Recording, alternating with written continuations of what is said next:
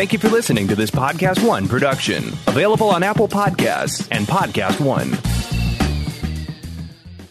Each week, when you join me, Podcast One, we are going to chase down our goals, overcome adversity, and set you up for a better tomorrow. Come on this journey with me.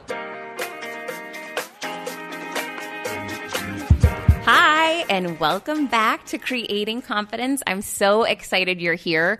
It has been a crazy week. Actually, Florida did not get a hit from the hurricane. Unfortunately, the Bahamas did, and, and there's complete devastation. Thousands of people homeless, pets, a horrible situation. And what I I've come to realize is if you're not in the southeast when hurricanes hit, you don't even really hear about it. I was in Boston and acutely tuned into the hurricane, watching it from my app, every news outlet I could find. And, you know, it really wasn't covered much in the Northeast. It's just shocking to me that when Mother Nature hits and there's such massive destruction that if you're not in that region, you know, people just aren't as aware. It's not as big a topic. In fact, a bigger topic was the issue that New England's been having with mosquitoes. That that seemed to come up casually, no matter where I was uh, during this last week. It's it's so bizarre, but really opened my mind to the perspective that the media that you're surrounded with, the conversations and people you're surrounded with really can change depending where in the country you are and what you're exposed to. So, thankfully, again, we we were spared in Miami, and unfortunately, the Bahamas did not face such a great um, outcome as we did. However, it's been great to see here in the Southeast all the amount of charity work and people coming together to help the Bahamas. Everything from my son's school to Barry's boot camp to countless different groups of people that I know working tirelessly. Even the cruise lines donating millions and and bringing goods for the people in the Bahamas. So it's been it's definitely been a tough week. It's been so hard on the people in the Bahamas. And if you aren't aware of what's going on, please Google Bahamas hurricane, check it out, see how you can help because it really is horrific. So, the last week I, I, made the decision to leave Florida ahead of the hurricane so I could get back to Boston on time and follow through with my obligation with hypergrowth. And and it ends up i would have I, I could have taken my actual flight. I, I, bet i would have been able i don't think that actual flight was canceled. So it's kind of crazy the decisions that you have to make you know, days leading up to a hurricane or when there's an event going on. So I'd always rather be cautious than take a chance with something like that. So I ended up staying at friend's house outside of Boston for a few days and my son was back here with my ex-husband and definitely was not ideal situation. So a couple of sleepless nights there worrying about what was going to happen. Luckily, we ended up okay so going into the event the day before the event in Boston, I went in, I left my friends and went into the city to do a rehearsal for Hypergrowth and get the chance to meet the people I've been working with on Zoom calls and telephone calls for the last two months leading up to this, which is always so helpful. And seeing the venue was really helpful. Seeing how the team at Drift had decorated the venue and how the wing looked. And, you know, once you put yourself physically somewhere, it's much easier mentally to visualize how things will go, which definitely brings you some ease of mind, peace of mind, knowing what things look like. You feel a bit more comfortable knowing where you're going to sit, knowing who the stage director is. You know, meeting people and putting a face to a name is super helpful, as well as, uh, you know, there's nothing like having that face to face experience. So that worked out great. I was really happy that they had me in the day before to do that dry run and answer a few questions that we hadn't known about.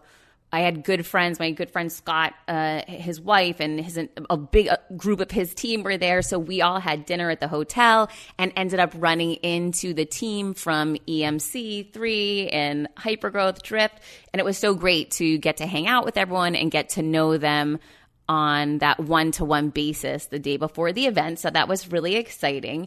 That next morning, I had a big meeting with APB speakers, and that went fantastic, but it made for a really intense day because there were changes coming over my email and I'm getting pinged on WhatsApp from the coordinator, Heather, get to your email immediately. And I was actually in another meeting. So there was so much going on. There's so much chaos that goes on before events that people don't see. You cannot even imagine. I mean, literally the amount of changes that occurred not over those two months leading up to the event, there were a ton, which was fine. But then when you think everything is, I must have saved uh, Jen Rubio final, Sara Blakely final, Jesse Itzler final on my computer five times. And then to see leading into those last two days, the different changes that came from their teams or from someone, you know, making an observation that something was off or changing times because they're running behind schedule, whatever. It really is chaotic. However, the more that you do these things, the more you just kind of expect it and figure, you know, I'll just go with the flow and the words will come to me and I just have to have faith in that. That's sort of my approach now because driving yourself insane over these kinds of things makes no sense. You get more stressed out, and at some point, you just have to let it go and have faith it's going to go well. So that's basically what I did. The meeting I had at APB went amazing. And again, it goes back to being on site is everything. I've worked with so many speaker bureaus over the phone, over Skype, over Zoom, that is nothing compared to walking in and commanding a room and letting people see you and get to know you and hear you speak is is really impactful and meaningful. So I'm so grateful I had that opportunity. Although the meeting went so well, I was there much longer than I thought I was going to be. I got to meet the founder, the entire team, all of the agents. So that took quite a while. And then my Uber took forever. I don't know what's going on in Boston, why Uber takes so long. So I get back to the hotel. I have 30 minutes to get something to eat and get over to the theater. I run over there with my suitcase because I want to have multiple outfits. And this might sound crazy, but to me, I was taking the stage twice for two different conversations. The first one with Jen Rubio and the second with Sara Blakely and Jesse Itzler. So I knew Jesse Itzler would be dressed exceptionally casual. I had a feeling from the research I had done on Jen Rubio that she would be dressed up. And then I didn't know Sara Blakely was a question mark because I researched her and seen her in beautiful dresses as well as jeans and t shirts. So I figured I might as well bring a number of different things so I feel that I have solutions based on, you know, whatever I'm going to be dealing with. And the reason why I say that is the more comfortable people can be with you, whether you're in an interview, a meeting, you know, you don't want to walk into a board meeting where everyone's in a suit and you show up in t-shirt and flip-flops the first time you meet the team you're going to feel a little out of place. So you can still bring your own flavor to the event, the venue, the meeting, but you want to have an idea of what you're walking into. So I ended up being right. Jen Rubio was dressed a bit more formal, and I had brought for her interview a blazer and jeans, but it was a little bit more dressy. And I just had a feeling that Jesse Sarah might be a little more casual. And I had just brought a sweater and jeans for that interview. So made me feel better. I hope it made them feel comfortable that we were at least more similarly aligned in how we decided to dress. And I think it helped me because I had a ton of options with me and I'd rather go somewhere prepared. So that definitely helps me and it definitely helped me in the situation. So I get there and I'm taken down to the green room. Now remember, I was there the day before. So I knew what I was walking into. I had met the team. So that set me up for a really good day walking in there. However, I had to be there for hours because I had this break between the two interviews. So I I asked just to be taken to my green room and there was another room you could go where, you know, multiple people were hanging out and watching the show from a, a screen but I, when I'm about to go on stage, I have my own little weird thing that I do. I like to listen to my music. I have my playlist that I use, and I talk about this all the time. It fires me up. It reminds me that things are going to go well. I can visualize what's going to happen, and it really calms me down. So I went into my green room. I looked at my notes on Jen Rubio. I had studied her a ton, and I had approved questions from her team. I had had one call with her, so I felt that I had I had not met her yet. So I went out to interview her. I met her right before we went on. She was very nice, and you know, it was 30 minutes. It was definitely it was a good interview. She's a very interesting, strong personality, so I thought that it went pretty well. After that, I went back to my green room again. I got changed and I came up, and Jesse and his wife Sarah were coming in. So I was able to meet Sarah for the first time, say hello to Jesse before we had to go on. Right then, I got another ping that there was additional changes, and I saw Sarah's assistant, and she said, "Heather, we want to do a giveaway, and we want the last thing on stage to be, you know, you cueing Sarah to do this giveaway." And for a minute, I was getting a little nervous, thinking, oh my gosh, what if I forget to do this now? Where are my notes? And I'm going through all my printed notes, and I realize I can't find Jesse's bio. So there was this running joke. I kept saying to the EMC3 team and to the Hypergrowth Drift team, guys, I'm not getting off that stage. I'm going to take that stage. I'm going to do my own keynote. Then I'll introduce Jesse and Sarah, kidding around. And it was this ongoing thing. Well, anyways, now I couldn't find Jesse's bio. I knew obviously if I was in a pinch, I know him well enough that I can improv that, but I was a little bummed out that I couldn't find it. We ended up figuring out a solution. They asked me to go up on stage and when I got up there, another speaker was nervous about to go out. So I took that speaker and showed them the stage. They hadn't spent as much time out there as I had. Remember, I'd been there for rehearsal the day before, and then I had just done an interview out there. So to me, I felt really comfortable because it was my third time going out there. So I wanted this person to, you know, just take a little walk out there for with me in between speakers so that he could see. And then my suggestion was focus on one friendly face and just think, lower the expectations on you. If you can have a positive impact on one person, wasn't it all worth it? And that can kind of take the pressure off you and put you at ease. So I did that. Then I came back in, and then the stage director said, Heather, you know you're going to go out first. We want you to do a 3 minute intro about you and and then we want you to do each Sarah and Jesse's bios and then intro them together. Then the three of you will sit together. Here's how the seating's going to go blah blah blah. Okay great. Well we're about to go on and they weren't up there yet. So the stage director comes back to me and says Heather change of plans. We need you to go out there and do a 6 minute intro they're not here yet. We need to mic them, etc. Well, they were doing a podcast downstairs with um, uh, the head of Drift, so they were running a couple minutes late for the podcast. He said, so just extend, speak for six minutes instead. So in my mind, I'm thinking, okay, what am I going to talk about, you know, for six minutes? I thought about something I would talk about for three minutes. Now I had to pivot. Okay. I was thinking in my mind different stories I could tell. Okay. I thought, I, I've got this. Well, all of a sudden I turn back and I see Jesse and Sarah behind me and they're getting mic'd up. And I say, Oh, I guess they made it. So now I don't know. Am I going out there for three minutes or six minutes? So I just think I'll figure it out. Someone will let me know. Wouldn't you know, all of a sudden you hear that, you know, the MC voice reads both Sarah and Jesse's bio. And I realize that I'm not going out there to do my intro, my three minute or my six minute or their bios. It's cue time. We have to walk out. They were just introed. So in those moments, you know, it was everything was kind of up in the air, and I just thought, let's just walk out and and do the interview portion. Of course, when I'm walking out, my shoe falls off, which is amazing. I was already a little off because I thought I was walking out by myself to do a little intro, and then that was shot, and then I just thought, you know what, whatever. You have to laugh at yourself. My shoe came off while Sara Blakely's walking behind me, and I just had to laugh at myself. Okay. So we sit down, the three of us, and luckily I already know Jesse. I am so familiar with both of them on camera because I'd researched them both so much. I had interviewed Jesse previously.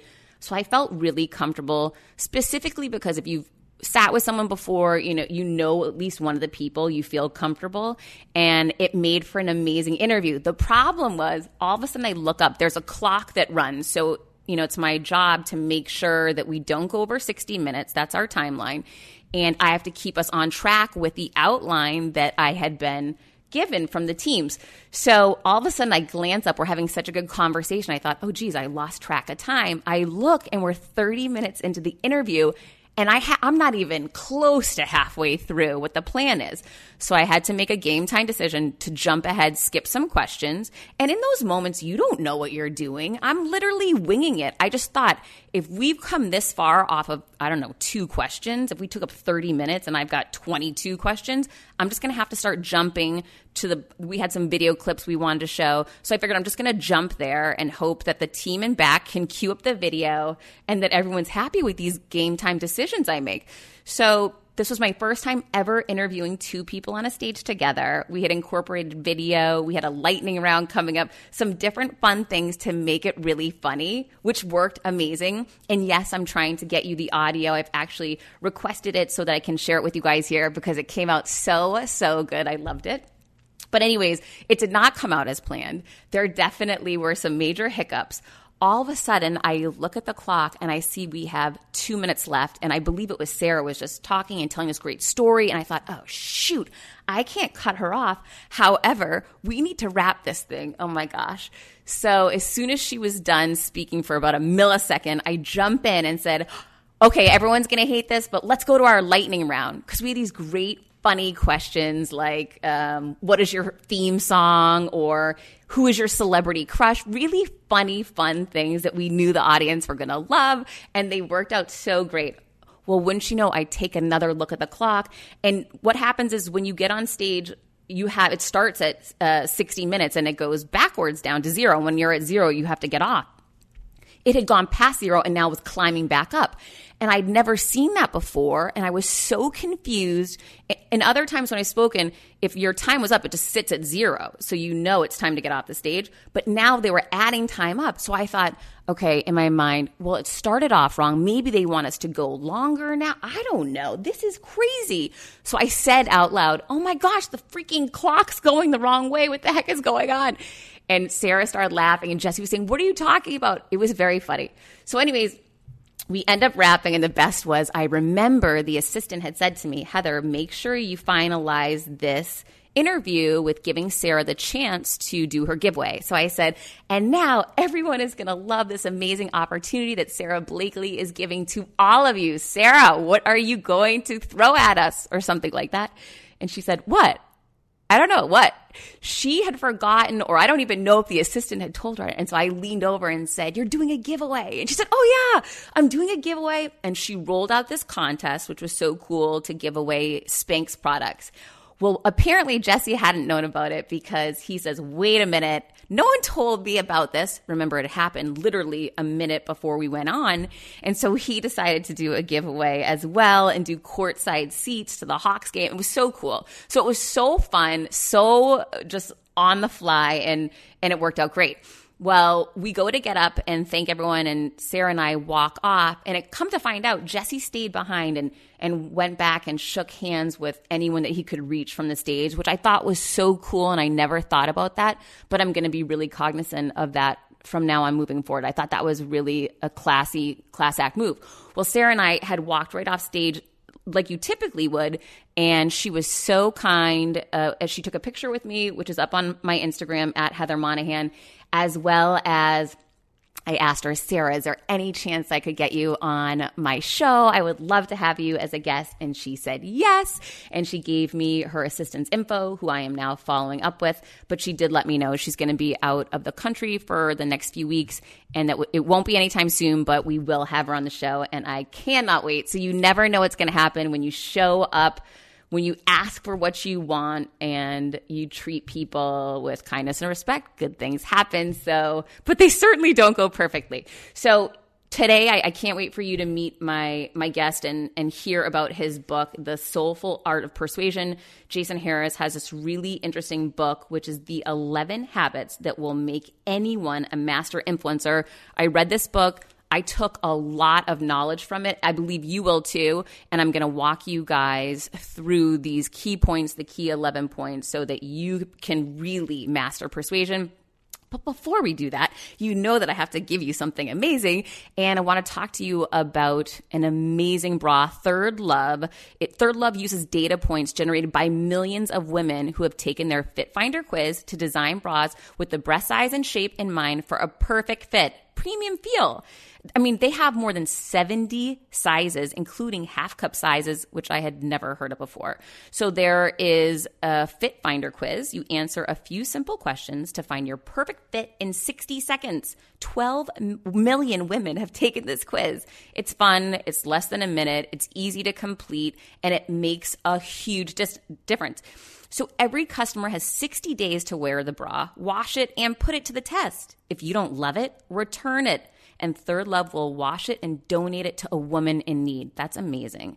Third Love's team of experts fit stylists are dedicated to helping you find the perfect fit. Returns and exchanges are free and easy. Why not order it? Hands down, the most comfortable bra that you will own. I'm wearing it right now. Straps that won't slip tagless labels, no itching. I mean, they've thought about everything. Lightweight, super thin memory foam cups mold to your shape and are proprietary to Third Love. Third Love knows there's a perfect bra for everyone, so right now they are offering you 15% off your first order. Go to thirdlove.com slash confidence now to find your perfect fitting bra and get 15% off your first purchase. That's thirdlove.com slash confidence for 15% off today. Hi, welcome back. I'm so excited for you to meet Jason Harris. He's the co founder and CEO of the award winning creative agency Mechanism. He's the co founder of the Creative Alliance as well. He works closely with brands to create provocative campaigns that engage audiences, iconic brands including Peloton, Ben & Jerry's, Miller Coors, HBO, and the United Nations. Under his leadership, Mechanism has twice been named to Ad Age's Best Places to Work – Agency A List, and Creativity's Creative 50. Harris has been named in the top 10 most influential social impact leaders, as well as the 4A's list of 100 people who make advertising great. Jason, thank you so much for being here today. Great to be here. Thank you for having me. So, I really wanted to jump into your new book, The Soulful Art of Persuasion and the 11 habits that make people compelling and persuasive. I just read the book and right. have to I, I, have to tell you it, it's very interesting and I I find myself a very persuasive person but I'll tell you I took some really strong takeaways that I marked the heck out of your book and, and I typically don't do that so I'm really excited for us to dive into this. All right, I love hearing that. Yeah, it's my uh it's not only my new book, it's my first book. I've never attempted to write a book before, and it was uh, quite quite a challenge and quite a journey to get to the end product. What was what did you find challenging? Just that you're time strapped, or putting your thoughts on paper? I think um, I was trying to distill. Um, I've been running a company for close to 15 years. I've been in advertising 20 plus years, and I was trying to distill the way that I've worked through business and the learnings that I've had and trying to distill it into a formula and organize your thoughts in a way with key actionable takeaways. I found that process challenging um, to get right and challenging to come up with all the examples throughout my career um, that the audience would sort of respond to. And so I think, you know, when you uh, know something and it's inherent to you, and then you're trying to teach, it's it's really hard to distill it down to just the fundamentals that are actually actionable. I think it's easy to tell stories with maybe a moral or a takeaway, but it's hard to then uh, create that action. Like, how do you turn that idea into a habit that anyone can take and learn from? That part was challenging. Um, and it took me about three years from start to finish. Wow, that's impressive. Do you think of yourself as a persuasive person? Um, I think I'm persuasive based on my character. And I think what the book shows is that anyone, you're not innately a persuasive person. There's habits that you can learn and ways of approaching and point of view towards the world that will make will build trust and relationships and help people uh, help you persuade people for success. Um, but i don't think i personally was you know came out of the womb as like i'm i'm a naturally persuasive person. I don't know if many people are you really touch on that even in the first chapter the importance of showing up as that real you in character. And it really seems like the epicenter from what i take away of persuasion in your eyes. Yeah i think the you know the there's there's sort of four fundamental principles in the book that the habits fall out of. And the first one you know persuasive people have to be i call it original. You have to know that they're coming from a place of authenticity and honesty and that you're getting a glimpse of the real unique them. I think that is like the cornerstone is knowing yourself and leaning into all the things that make you you.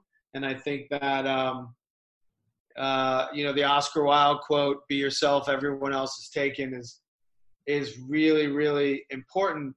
And as you're maturing and growing up and starting a career and developing, uh, your your personality and and how you are and how the world sees you it's really hard to really go deep and lean into the things that make you you and make you unique. And a lot of the business books that are out there like the perennial business books how to win friends and influence people by dale carnegie and books like that that a lot of people have read and a lot of current business books there are a lot of um, trying to parrot or mirror the person that your your audience or the person that you're responding to when the counterintuitive approach is really show a little psychic skin like show people who you are and what makes you know the hardships you've gone through the journey you've been on your unique things that you're into. And that's hard for people to naturally open up to first of all naturally understand themselves but second to open the open yourself up. And so that idea of original, being an original, is really a, a key cornerstone uh, to modern persuasion. So what you just explained is incredibly scary for most people. I know it was for me and definitely took decades to really get to know myself and and have the courage to step into being who I really am. What is some of the direction that you would share with people to start that process? Well, I think one thing is um, to really understand, you know, write down what your core values are, the things that you hold dear, that you believe in. I think understanding your role models, you know, who do you aspire to? Who do you look up to? What what was their path? What are the stories that you can learn from people that you respect, whether they're famous or friends or family, whatever you're, you're a mentor in business, whoever your role models are, try to try to think about the characteristics that they embody that that make you um, you know look up to them. And another thing is, I think storytelling is really really an important fundamental of being uh, an original and knowing stories through your life stories that you can tell to other people or stories that are well known that you respond to or stories of of famous people that you aspire to. But I think understanding those those stories that spark you, how to tell a, a good story, um, stories from your soul. I think those things are really important. And and the other thing uh, in this sort of idea of original that I always always love to think about is you know original people, people that are wholly themselves. They never work in a transactional way. They never work in a way where they're trying to close something. You know, there I, I, there's a chapter in there called "Never Be Closing," which is the opposite of the old adage of ABC, "Always be closing." It's that idea that you are playing the long game. You are building relationship by relationship by letting people in, and they'll let you in. And as you build those relationships over time, that's that's sort of playing the long game, and you're not trying to in every interaction, you know, what can this person do for me? You're you're building relationships that you don't know how they'll pay off down the road, but you're letting them know who you are and you're understanding and asking questions about them. Those relationships will pay off somehow with compound interest from a personal and business standpoint down the road. And I think those are sort of the cornerstones of of this idea of authentically being yourself, giving people a glimpse of the real you. CBDistillery.com is giving you an exclusive offer, and it's huge right now. You can get up to 30% off everything. If you've struggled with sleep, stress, or pain after physical activity, CBDistillery.com has a targeted plant powered solution just for you. I love hearing how many of you have seen improvement in your daily life thanks to CBD. So, if better sleep, more calm, and relief from discomfort after physical activity sounds good to you, you should explore CBD. Don't miss this massive sale and get up to 30% off your order. Visit cbdistillery.com and enter VIP. That's cbdistillery.com and enter VIP at cbdistillery.com. Not available in Idaho, Iowa, and South Dakota. Quick math the less your business spends on operations, on multiple systems, on delivering your product or service, the more margin you have, the more money you keep. But with higher expenses on materials, employees, distribution, borrowing, everything costs more. So to reduce costs and headaches, smart businesses are graduating to NetSuite by Oracle. NetSuite is the number one cloud financial system bringing accounting, financial management, inventory, HR into one platform and one source of truth. With NetSuite, you reduce IT costs because NetSuite lives in the cloud with no hardware required, accessed from anywhere. You cut the cost of maintaining multiple systems because you've got one unified business management suite. You improve efficiency by bringing all your major business processes into one platform, slashing manual tasks and errors. Over 37,000 companies have already made the move. So do the math. See how you'll profit with NetSuite. I want you to know that finding ways to be more efficient, cut costs, and get rid of errors and mistakes can completely transform your business, boost your performance at the same time. This is why you need NetSuite now. Now through April 15th, NetSuite is offering a one of a kind flexible financing program. Head to netsuite.com slash Monahan. netsuite.com slash Monahan netsuite.com slash Monahan. So it's interesting. I had conflicting feelings in these first few chapters. I loved the second chapter, which you just touched on briefly in regards to the power of storytelling. I really liked how you laid out the actual framework for telling a good story. I took a lot away from this chapter. I, I have so many notes here. Just listing benefits and features is not persuasive. However, telling a story is. It's more about entertainment and pulling someone into the story, making them a part of it, which is so powerful. And, and so many salespeople, just period, so many people in general don't realize that is available to them. How did you utilize story to get to where you are in your career? Well, you know, it's a little it's a little different for me because the career path that I'm on, which is for a living, I tell stories for brands. And I'm always trying to look at, and it sort of has spilled over into interacting with people that come into my life.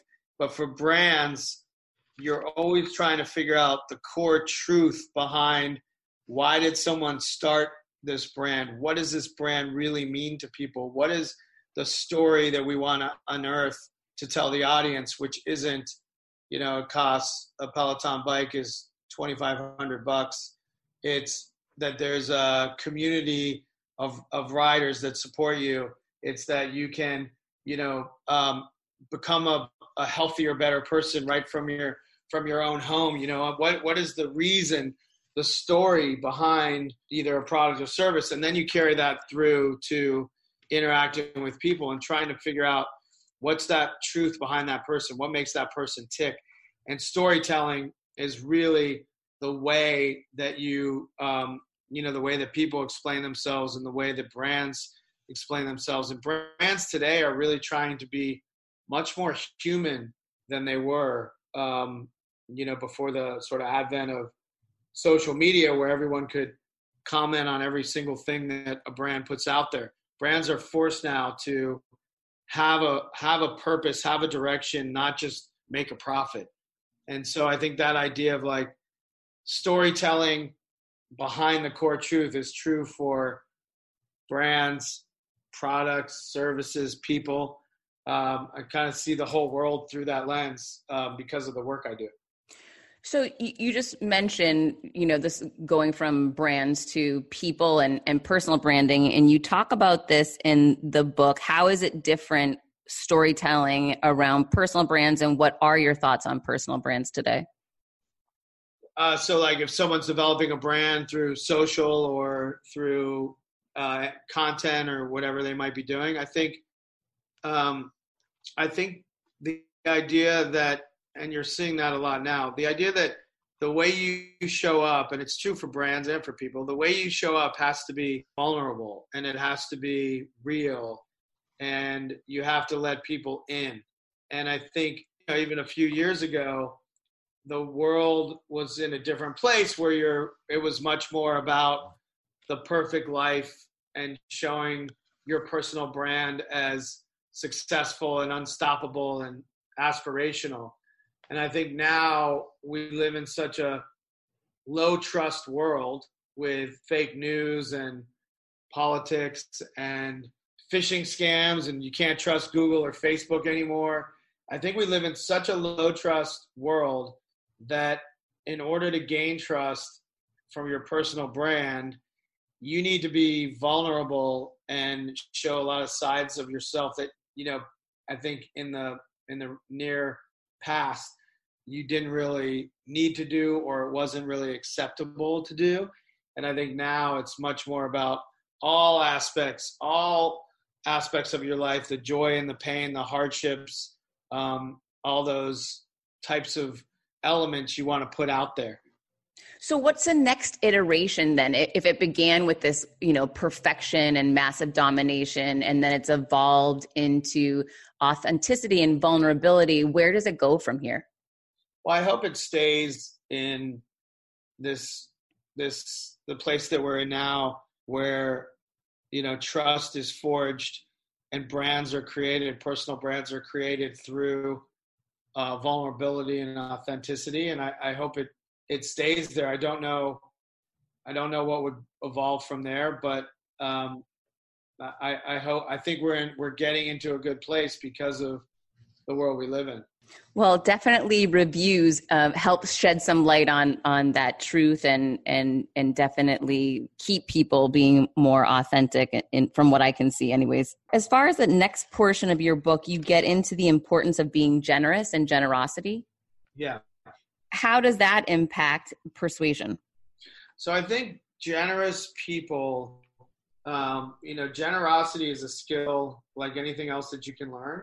And generosity for persuasive people, gen- being generous is this idea of habitually giving without expecting anything in return. And I think that notion of being generous, and it can be with your with your time, with your advice, with your connection to other people. Someone's looking for something, you know, you, you're connecting them. It can even be um, giving something. It can be thinking of someone when you see an interesting story. Oh, I know they like that singer. I'm going to text them this story. I'm thinking about them.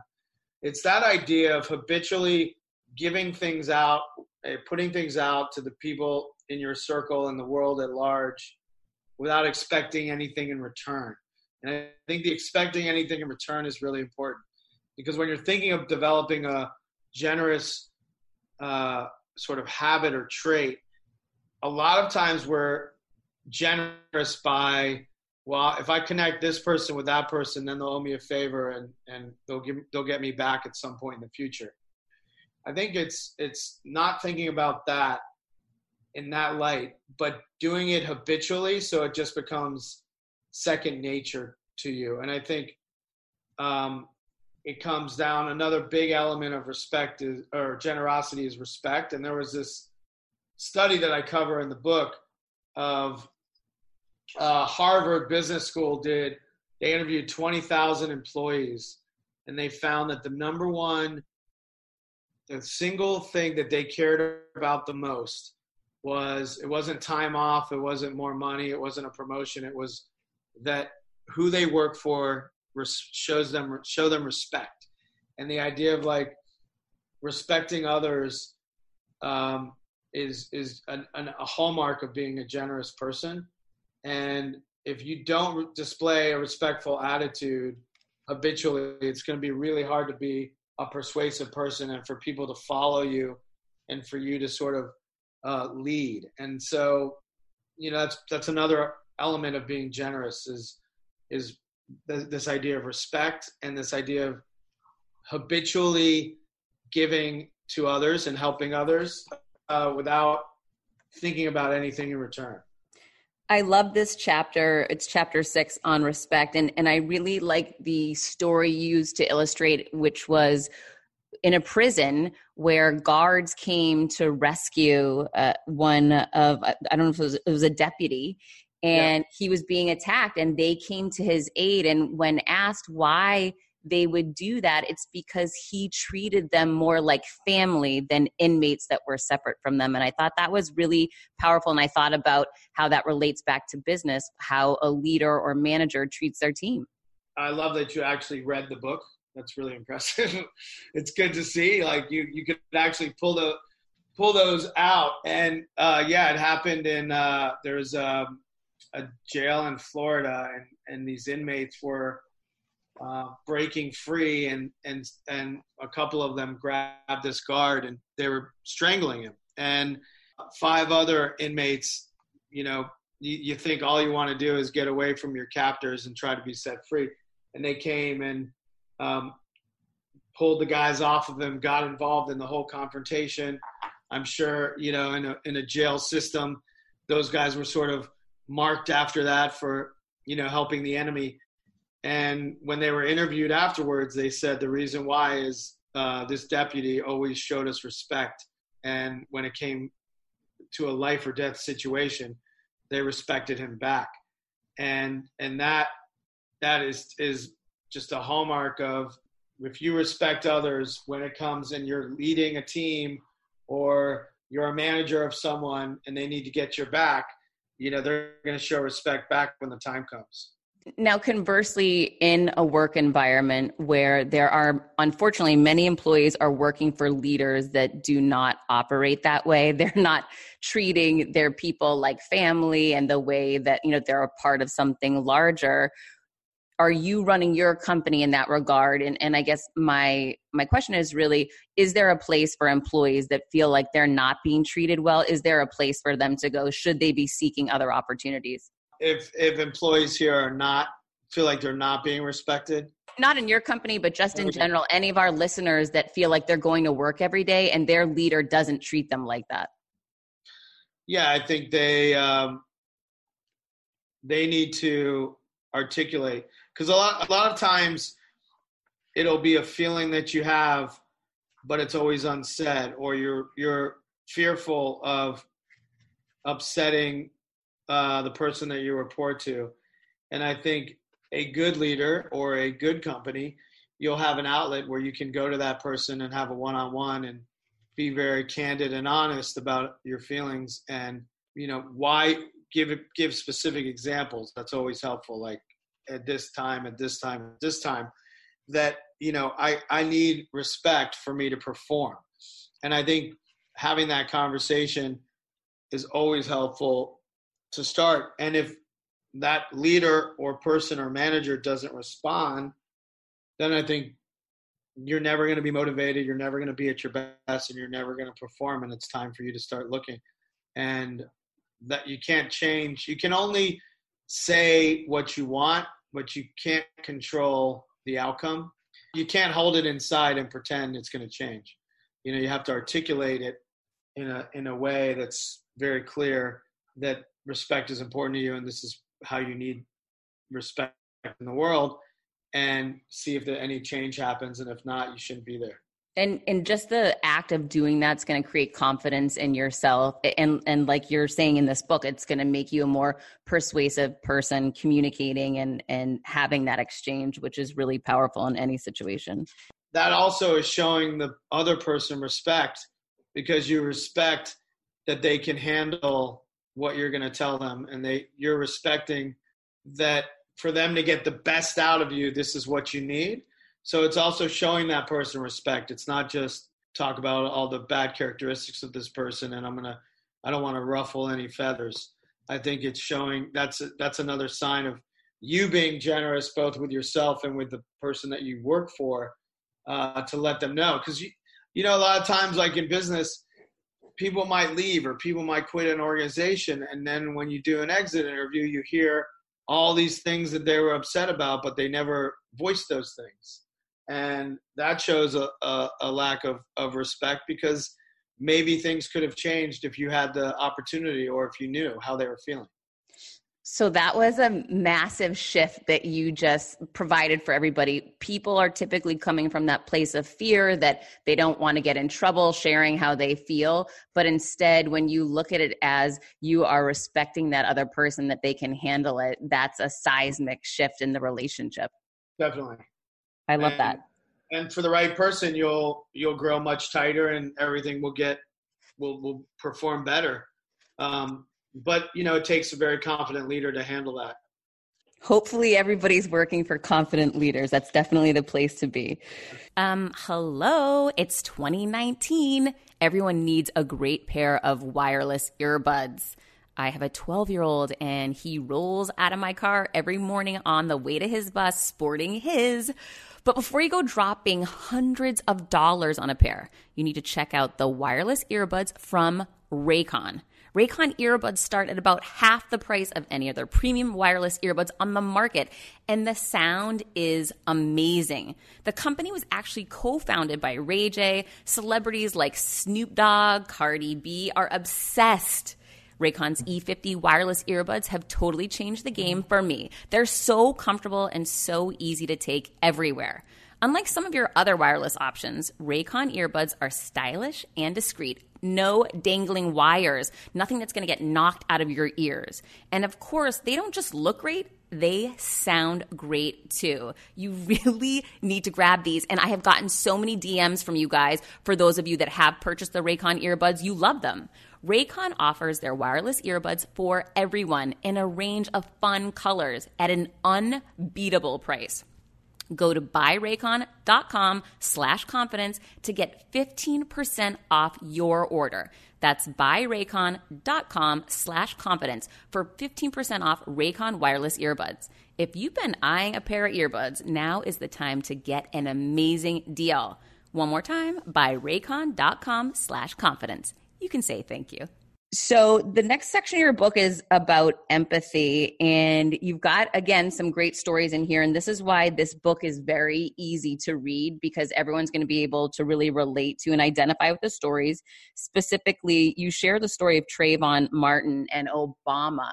And gosh, it immediately, Jason, when I read this, I went right to my memory of everyone, depending on your age, if you're old enough, you remember uh, this situation and the news coverage and the animosity in our country.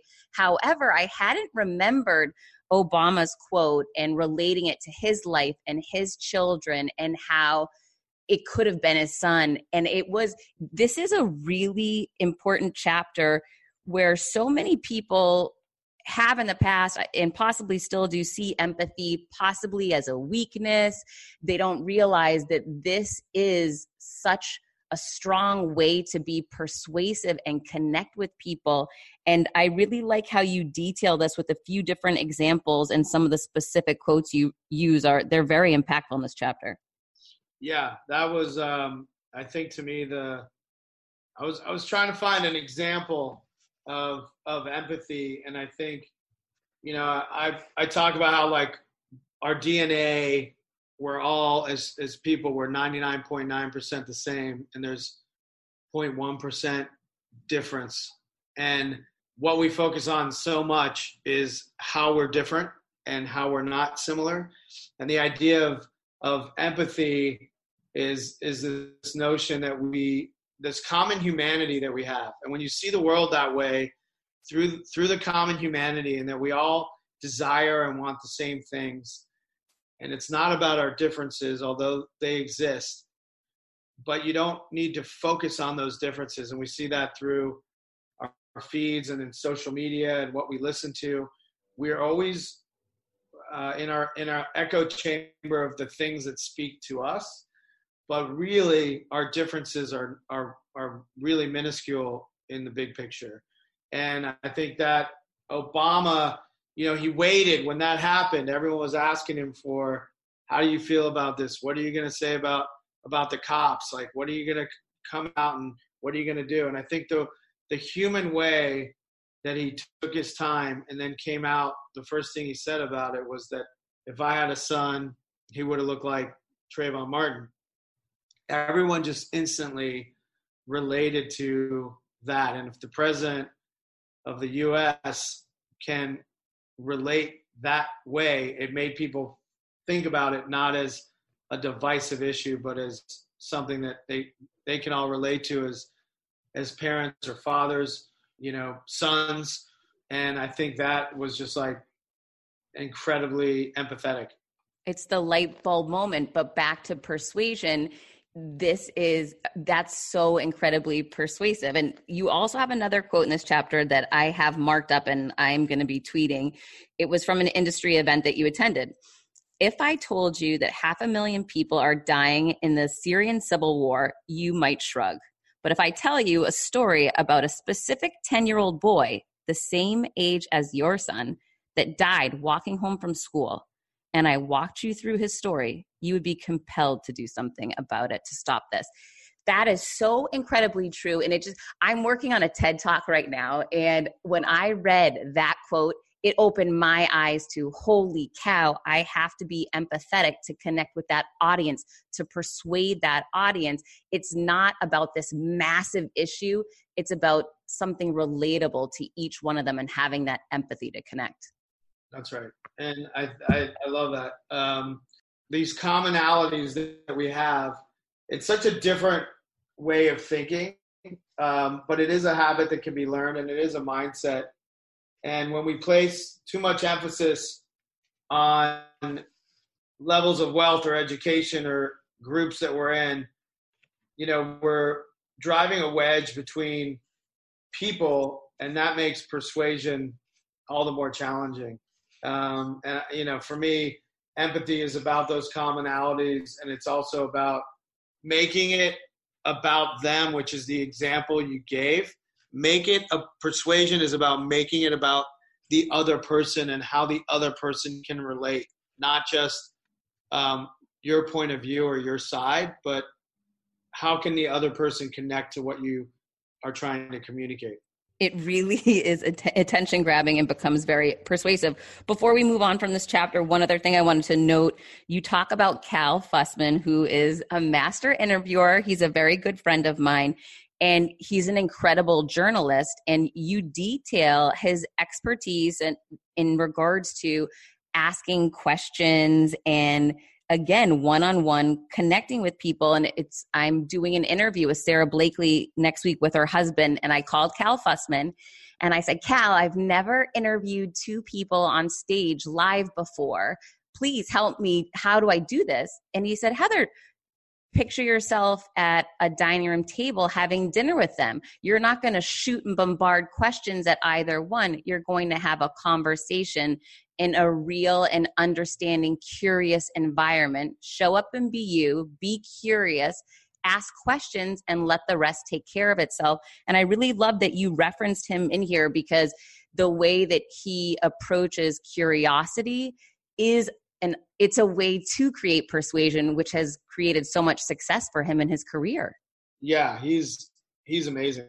I just um, recently did his podcast and um, i think i'd i'd listened to him for a while hadn't really known him. Um, the way he's empathetic and the way he gets people to bare their souls is he finds out keeps asking question after question to find out what someone really, really loves and believes in.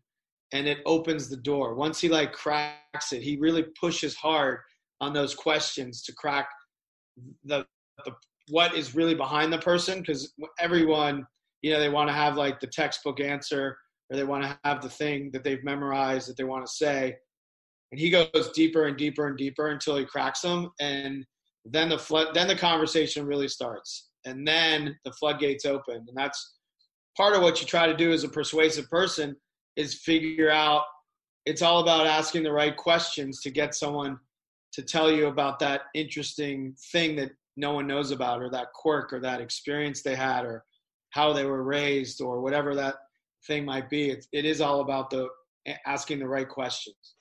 And those conversations are not going to happen over text message or DMs. You're never going to get someone to really open up those floodgates, as you said. It, it's so important to persuade people to be in front of them face to face and have that conversation on a real energetic level. Would you agree? Definitely, for sure, 100%.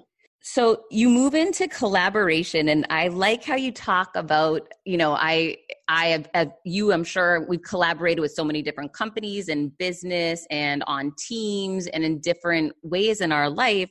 However, you talk about joining forces and when I thought about that, I, I thought about that idea of enveloping someone in the mission or purpose or, you know, what I'm trying to achieve and making them a part of that. And I started thinking back in my life, different times where you're almost recruiting someone to join you and that feeling of connecting together and them wanting to be a part of that. I had never thought about that as a way to be persuasive. And I really appreciate that you laid that out here and then laid out the Pepsi example, which was massive. Yeah. And so um, you cut out a little bit there, but I think I think I got the gist of it. Well, it's it said bad connection on my side, so I'm sure it's me. Um, but I think the idea of of collaboration, you know, so the Pepsi example was we were doing a Super Bowl spot for Pepsi. It was Beyonce was doing the halftime show, and we had this idea of the biggest stage on television. Let's hand it over to the audience, and let's get the audience to send us photos of of themselves doing you know different uh, movements uh, to introduce Beyonce, and then we stitched that together. So we collaborated, and Pepsi was able to share the biggest stage with their audience instead of just having it be about you know one of the biggest stars in the world. And that that's an example from an advertising perspective and you know from uh, a real world individual perspective it's this idea that to have be persuasive and empathetic you want to be eager to team up with others whether it's at work or with your friends but you want to join first forces with people to create something or to collaborate um, and to share. And I think that's a really important hallmark of not trying to do it all yourself, but really trying to, if you have a great idea and you want to put it out in the world, finding like minded people that uh, feel similarly and you try to collaborate and do things together and share. And I think that's a, a very important uh, trait of being persuasive.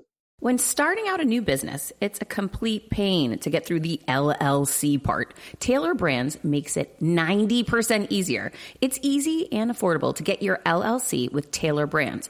Tailor Brands offers all the legal requirements for LLCs, such as registered agent, annual compliance, EIN, operating agreement, business license, and permits, and much more. Tailor Brands walks you through each step of building a successful business and has everything you need all in one place bookkeeping, invoicing, business licenses and permits, business documents, bank accounts and so much more. And our listeners will receive 35% off Tailor Brands LLC formation plans using this link, tailorbrands.com slash confidence. That's T-A-I-L-O-R-B-R-A-N-D-S dot com slash confidence. So get started today with Tailor Brands. When I started podcasting, an online store was the furthest thing from my mind. Now I'm selling my group coaching on the regular, and it is just so easy, all because I use Shopify. Shopify is the global commerce platform that helps you sell at every stage of your business from the launch your online shop stage to the first real life store stage, all the way to did we just hit a million orders stage? Shopify is there to help you grow. Whether you're selling scented soaps or offering outdoor outfits, Shopify helps you sell everywhere from their all in one e commerce platform to their in person POS system, wherever and whatever you're selling. Shopify's got you covered. Shopify helps you turn browsers into buyers with the internet's best converting checkout, 36% better on average compared to other leading commerce platforms. and sell more with less effort thanks to Shopify Magic, your AI powered all star. I didn't know what I was going to do when I got fired. Launching my own business seemed so intimidating. I didn't know how to set up a website, and I really didn't need to. Shopify does it all for you, and they make it so easy. It was that breakthrough moment for me that I realized I can do this. I can go to work for myself. Thanks to Shopify. What I love about Shopify is you don't need to have all this technology information ready to, you don't need to know how to plan and run things.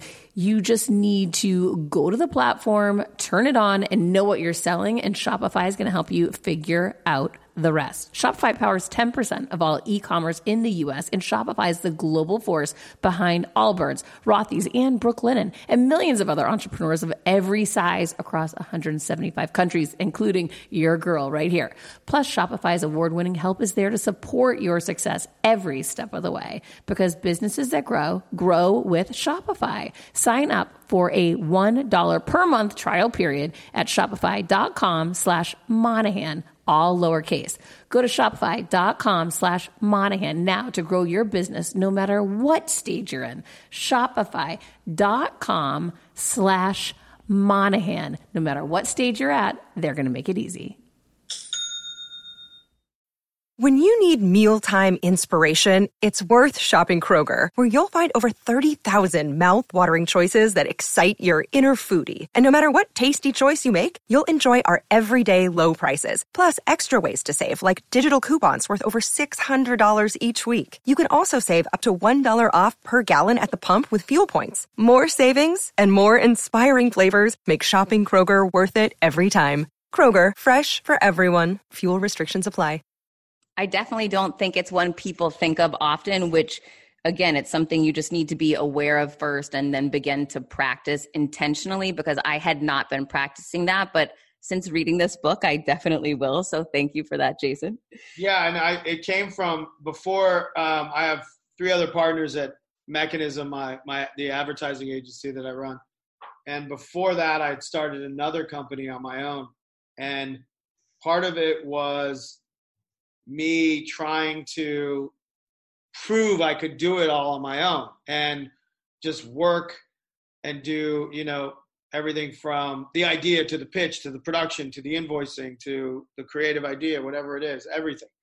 And I really like ran myself to the ground, almost had a nervous breakdown, was really on the brink of, you know, the business collapsing because I had a chip on my shoulder that I didn't have to collaborate, that I could do it all on my own. And I, I had something to prove. Like I was going to start a business, I was going to do it all myself. And very quick, you know, after about a year and a half, two years of that, I I did fold that company and and you know started something with uh, another group. And that the weight and the freedom and the uh, experience was so much more enriching and enlightening because I had like-minded collaborators on my side versus the idea that you have to do it all yourself. And that was just a really powerful breakthrough for me. That's also you know based in creating confidence is that ability to acknowledge when you need help and knowing that that's a strength and not and not a weakness. So thank goodness you had that experience and we're able to step into collaboration. It's such so you know when we align ourselves with like-minded people, we are so much stronger than when we're alone. There's no question about it. And I think a lot of your intention and time should be finding those like-minded people, um, not because you need them immediately, but knowing that they're out there and people that share your point of view, um, you should be seeking them out and, and not driving yourself crazy by trying to learn every single nuance of whatever your career is or whatever journey you're on. It's so true because there are people out there who have read the book, written it, produced the movie, and it definitely helps when you can tap them on the shoulder and ask for a little direction. Absolutely, no question about it. I mean, I it, this is my first book. I had to tap into friends that have written books and what was your process and how do I go about it and how do I get an agent? Do you know anyone? Like I don't have no idea. I've never done it before. Um, versus uh, you know, I can't wait to show them what I've accomplished. You know, you got to ask for, for help. Were you afraid when you started? Oh yeah, totally. I mean, I'm afraid now. I'm, I'm afraid now because it's you know you're launching it and then you put it out into the world and you don't know what the reaction is going to be and you have to market it and you know it's hard to write a book about persuasion that no one buys um, so. I didn't think about so I my book is a compilation of my lowest moments and how I leverage them to create confidence. So for me that scary moment was sharing my personal low moments, but I see your what your analogy is you're writing a book about persuasion persuasion and if you're not persuasive enough, people won't buy it the one the feedback I'd love to give you on that is everybody feels exactly like you. It's like the first time you give birth. You know, you think of everything that can go wrong and then you just leap and it's so much better the day that the book is out there and you're implementing the proven strategies that you know to implement and it's going to be just fine. I want you to know that and your book's good. Oh well, thank you. I appreciate that reassur- reassurance. But I think you know um, the fear, whatever you're doing, you know, it's being fearless is important, but also acknowledging that that you know what what's the worst that happens. What am I what am I holding on to? And I think um, that's just something you have to break through in whatever aspect you are, whether you're you know trying to get a new job, interviewing, writing a book, launching a book, um, you're always going to have those moments. So you got to just push through them. That's great advice. Thank you for sharing that. Sure. So the last portion of no, this is the second to last portion. I'm sorry, it was the soulful portion. And what I liked about this was thinking about persuasion and thinking about expertise. I I hadn't really thought about that the importance that we will put on someone based upon their skill set time work you know spent in an occupation and how that can impact impact persuasion and conversation and imparting your knowledge.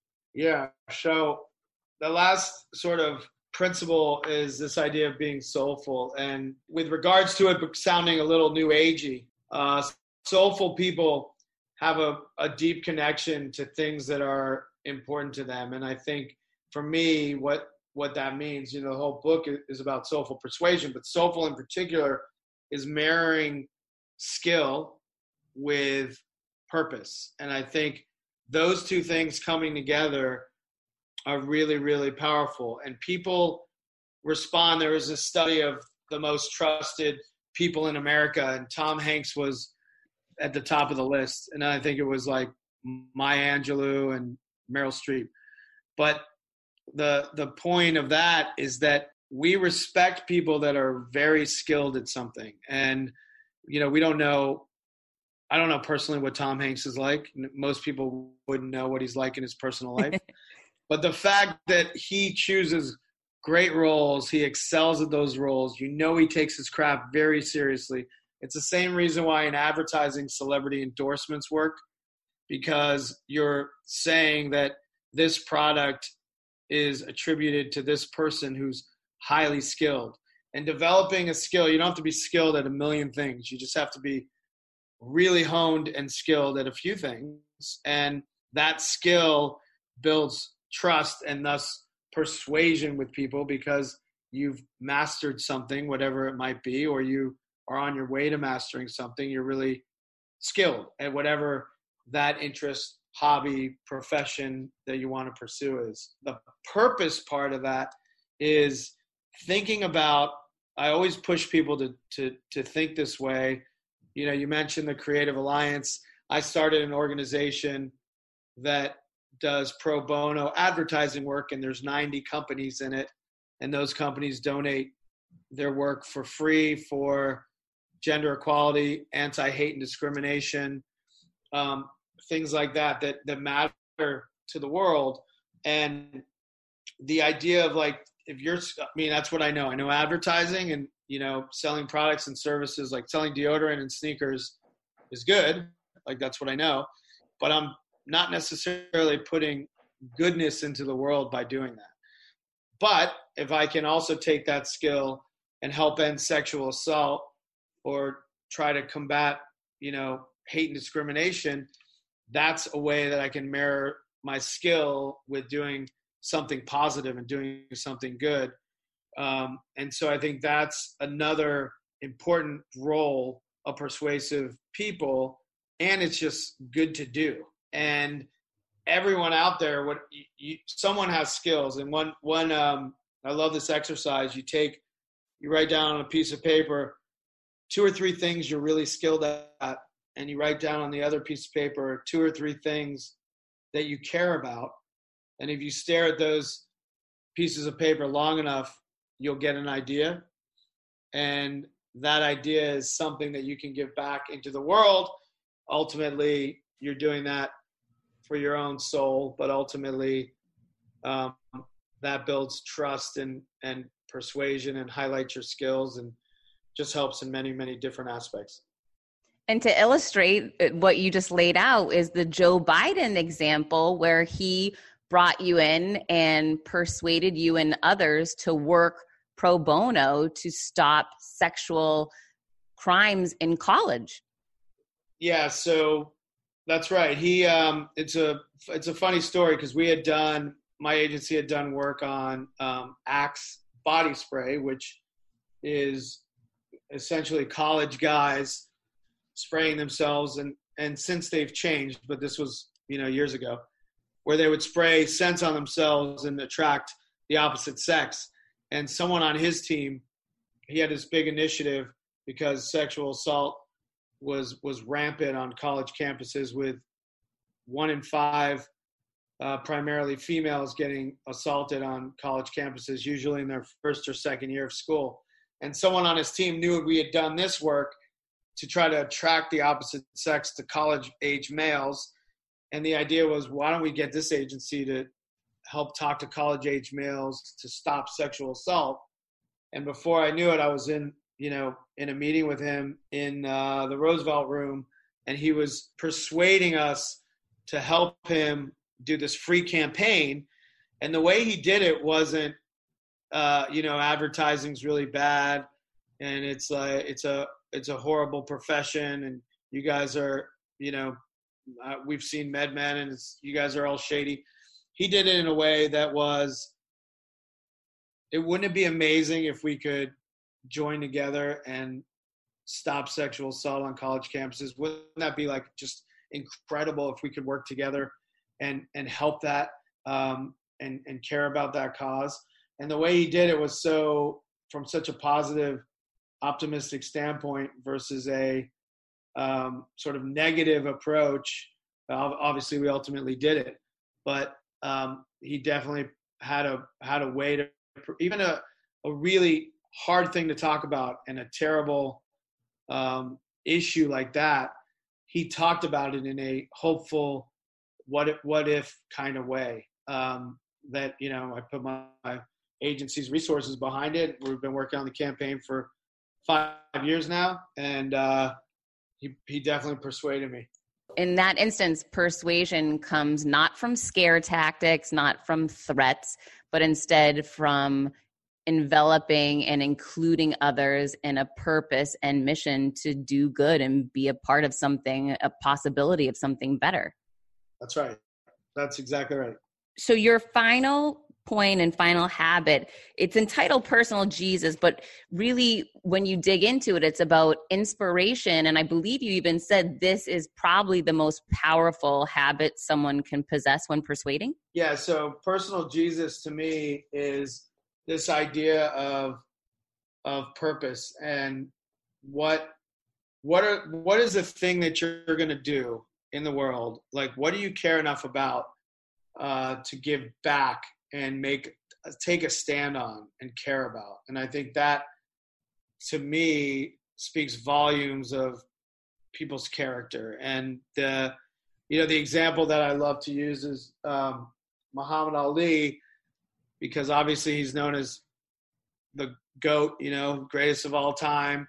And um, the reason why is obviously he was a great heavyweight fighter and won all kinds of titles, but he also opposed the war in Vietnam.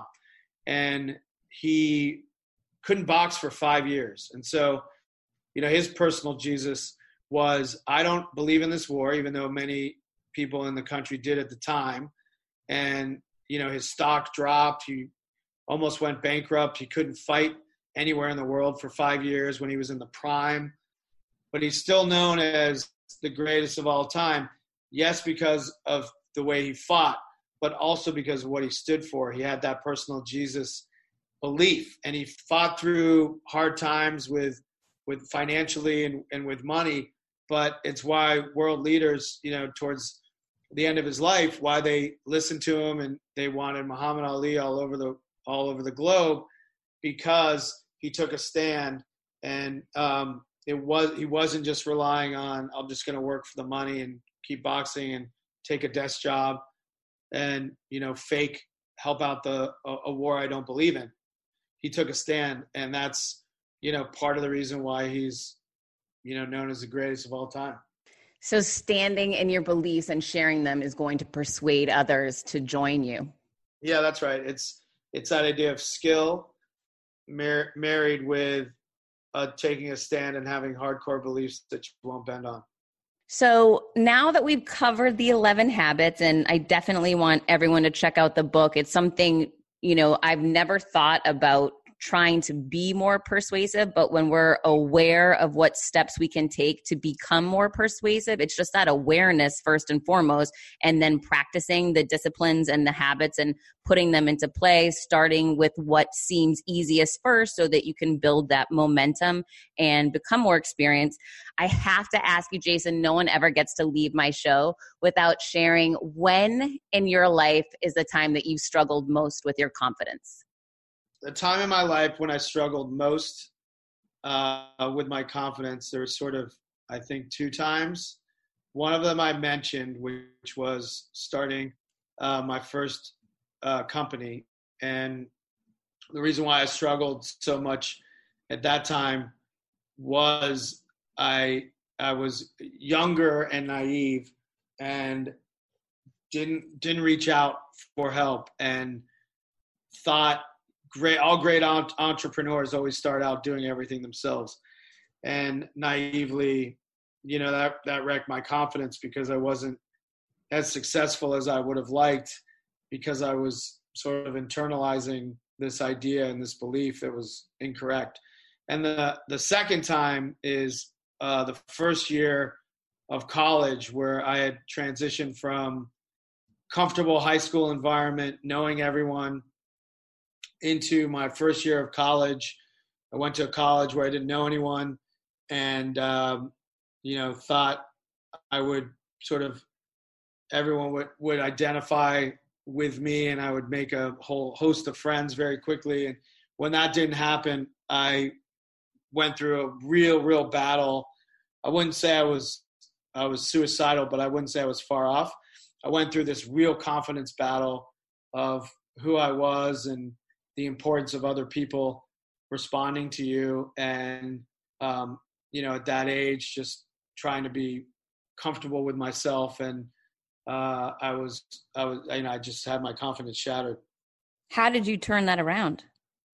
Well i i, I turned it around um, by sort of div- diving really really deep into uh, school and learning and as I was learning, I gained this new sense of confidence in myself that I could excel. Um, at, at I was just really was like, okay, well, socially this isn't working for me. I'm going to take another tact, which is I'm going to dive stronger into uh, school and studying, and if and that success um, gave me more confidence. So I'm a firm believer that you can always alter your beliefs. You can take action or you can access knowledge. And it sounds like you really moved into the knowledge and then built confidence from that success, which is so great to see and thank goodness um, that term but it also reminds everyone that no matter where you are with your confidence how you're feeling today where you are in your career or life there is unlimited potential ahead of you. You just need to surround yourself with the right people access the information and start taking action like showing up here today. Jason where can everyone find your book? Uh, the Soulful Art of Persuasion is out September 10th. It is available for pre-sale now wherever books are sold, Amazon, etc. It'll be in bookstores uh, starting September 10th, and um, yeah, hopefully everyone enjoys it. And for anyone that wants to follow you on social media, where can they find you? I'm at, at Jason underscore Harris on Twitter and Instagram. Thank you so much, Jason, for writing the book, for being here, and for being so vulnerable. It was great having you on today. Thanks for having me. Really appreciate it, Heather. All right, everyone, hang tight. I'm going to be right back.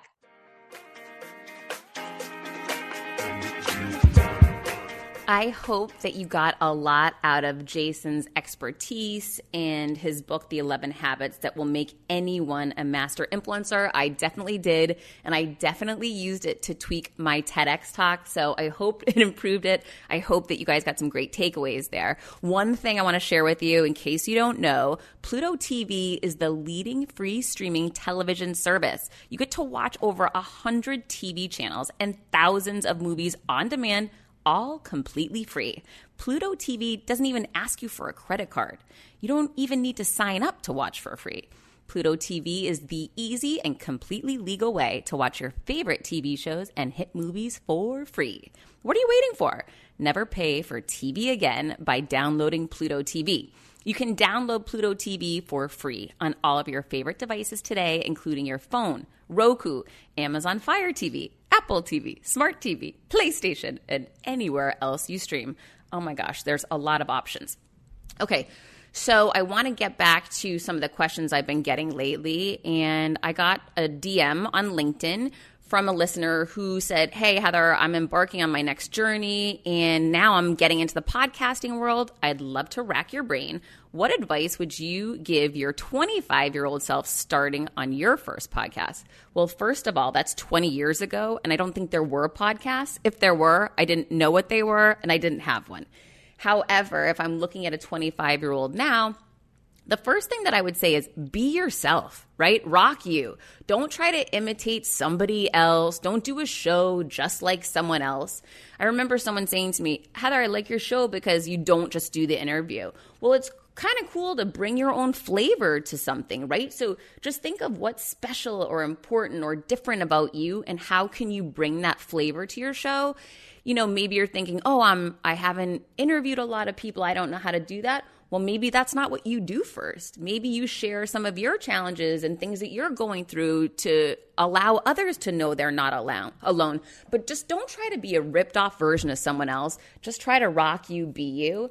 The other thing is, if you are interviewing people, I got this advice from my friend Cal Fussman be present and be you. Don't read a script and then start thinking, what's the next question? I, and start cutting people off to get to your next question have a conversation the same way you would if you had someone over your home for dinner and you were genuinely interested in them, right?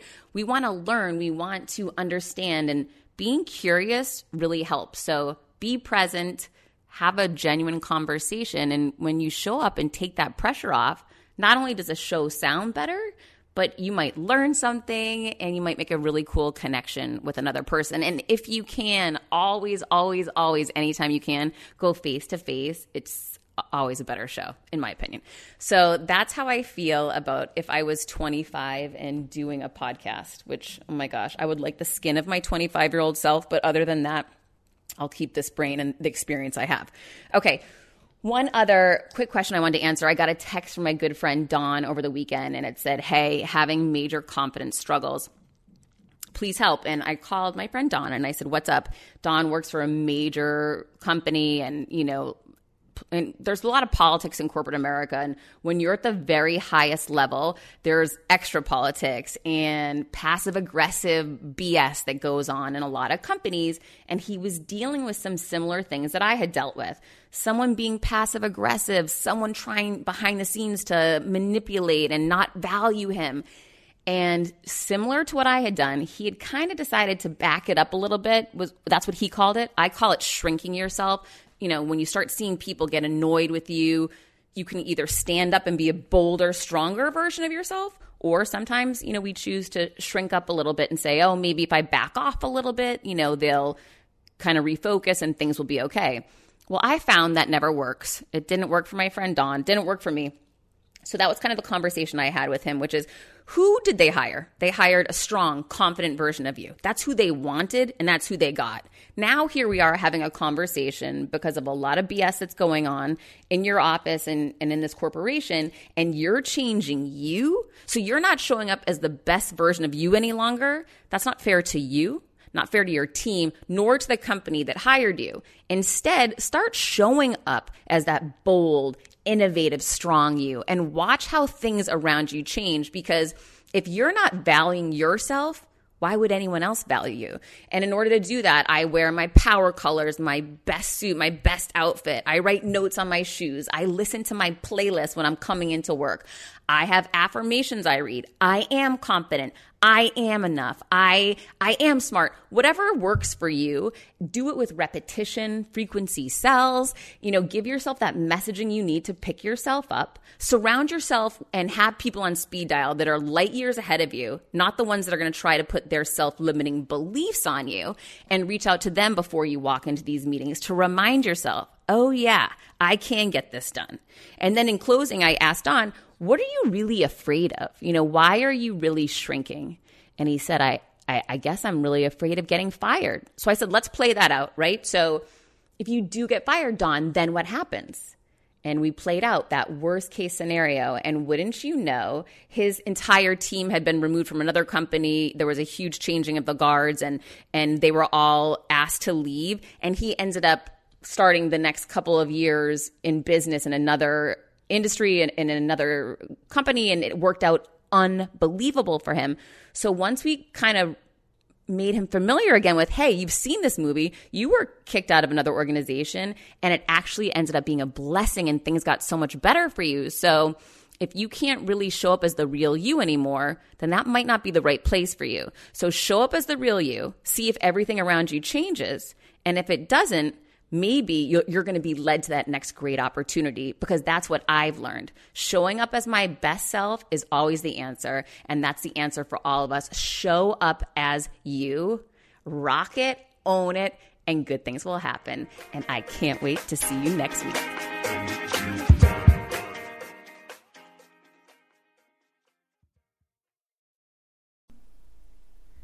Hi, I'm here to tell you about a new podcast that I am so excited about Negotiate Your Best Life, hosted by Rebecca Zung, a part of the Yap Media Network. As a globally renowned narcissist negotiation expert and an attorney recognized by U.S. News as a best lawyer in America, Rebecca shares her invaluable insights and strategies for navigating life's toughest negotiations by drawing from her own experiences and the wisdom of her high profile guests, such as Bob Proctor.